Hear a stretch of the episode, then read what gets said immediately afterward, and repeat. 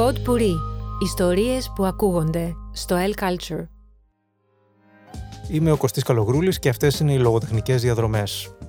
Ε, θα ξεκινήσουμε μία σειρά από podcast γύρω από τα κομικά αριστουργήματα της παγκόσμιας πεζογραφίας, στα οποία θα επικεντρωθούμε σε κάποια από τα πιο σημαντικά αλλά και πιο ξεκαρδιστικά, χιουμοριστικά ε, μυθιστορήματα που έχουν γραφτεί ποτέ.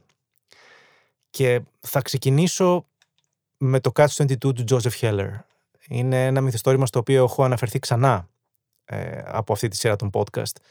Όμως, στην προκειμένη περίπτωση θα επικεντρωθώ περισσότερο στην έννοια του χιούμορ και πώς την αναπτύσσει ο Joseph Heller.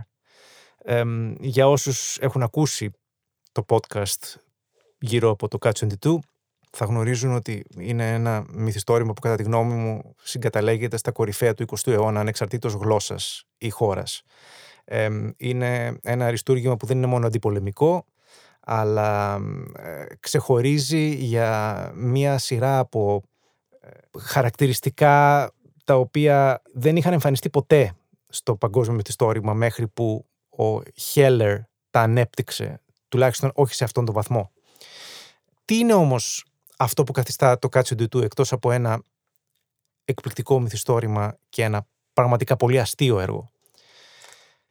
Καταρχήν, ας ξεκινήσουμε από το παραδοξολόγημα Κάτσιο Ντουτού, που είναι ένας όρος στον Αμερικάνικο στρατό, μυθοπλαστικός, όχι υπαρκτός, σύμφωνα με τον οποίο όποιος έχει ψυχικά προβλήματα, προβλήματα ψυχικής υγείας, δεν έχει παρά να το αναφέρει στον προϊστάμενό του και άρα να πάρει απαλλαγή.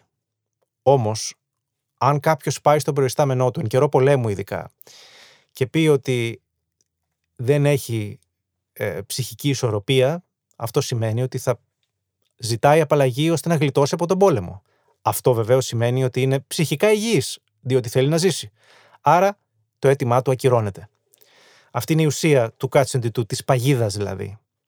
Ε, ε, ε είναι ένας ε, κύκλος χωρίς αρχή, μέση και τέλος ε, από τον οποίο δεν μπορείς να ξεφύγεις, τον οποίο εγκλωβίζεσαι. Ένας γραφειοκρατικός κύκλος, ο οποίος εκφράζει και ένα υπαρξιακό αδιέξοδο το οποίο ο Τζόζεφ Χέλλερ αναπτύσσει.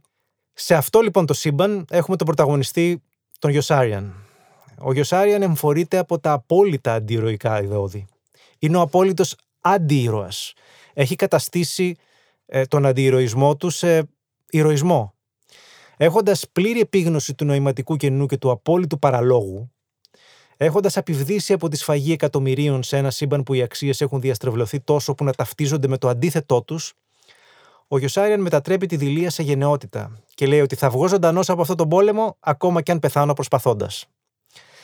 Ο πόλεμος στον οποίο αναφέρεται είναι τυπικά ο δεύτερος παγκόσμιος. Το μυθιστόρημα εκτελήσεται γύρω από την ανακατάληψη της Ιταλικής Χερσονήσου από τους συμμάχους. Όμως, ουσιαστικά αυτό στο οποίο αναφερόταν ο Χέλλερ ήταν στον πόλεμο της Κορέας και προέβλεψε την παράνοια του πολέμου του Βιετνάμ. Απλά αναφέρεται στο Δεύτερο Παγκόσμιο Πόλεμο επειδή ο ίδιος συμμετείχε σε αυτόν και έχει προσωπική εμπειρία στο τι να περιγράψει. Ένα σωρό από ε, κομικά στοιχεία και κομικά τεχνάσματα ε, κυριεύουν το μυθιστόρημα. Για παράδειγμα, η τρομερή φιγούρα του Μάιλο.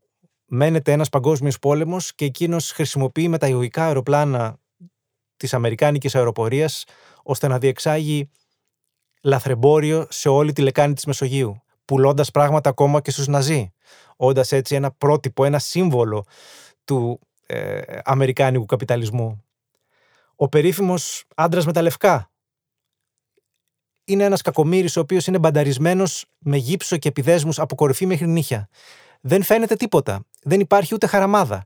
Όποιος πηγαίνει έρχεται μέσα στο στρατιωτικό νοσοκομείο, που όλοι το κάνουν συνέχεια λόγω τραυματισμών, σε κάποια φάση θα τύχει να κάτσει στο δωμάτιο δίπλα στον άντρα με τα λευκά.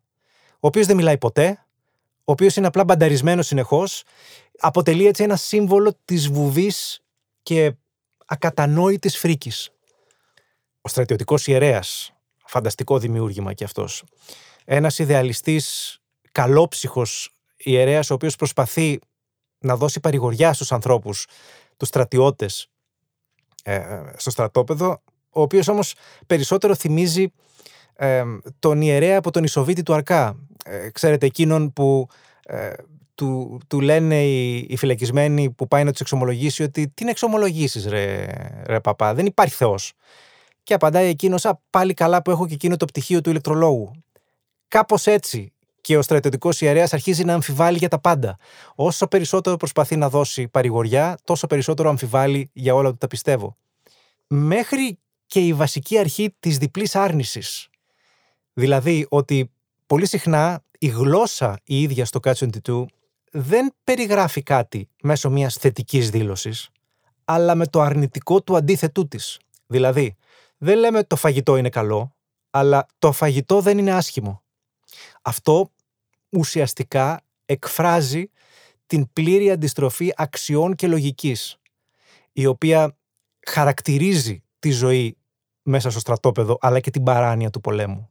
Ή ο στρατηγός Άιξκοπ, ο οποίος εν καιρό πολέμου, εν καιρό μιας τεράστιας προσπάθειας εκδίωξης του εχθρού, το μόνο που τον ενδιαφέρει μέσα στο στρατόπεδο είναι να φτιάξει την τέλεια παρέλαση, να διαμορφώσει την τέλεια παρέλαση. Κάτι εντελώς άχρηστο και εντελώς παρανοϊκό. Ε, αλλά αυτή είναι η βασική του προτεραιότητα. Έτσι λοιπόν ο Χέλλερ έχει διαμορφώσει ένα παρανοϊκό, παράλογο, αλλά και ξεκαρδιστικό σύμπαν. Και είναι ξεκαρδιστικό διότι αλλιώς θα ήταν αβάσταχτο. Ε, το όραμα του Χέλλερ είναι βαρύ. Είναι απεσιόδοξο. Είναι σκληρό και είναι το χιούμορ το οποίο μπορεί και το σώζει. Είναι το χιούμορ που μας κάνει να μπορούμε να το χωνέψουμε, να το κατανοήσουμε, να το αποδεχτούμε.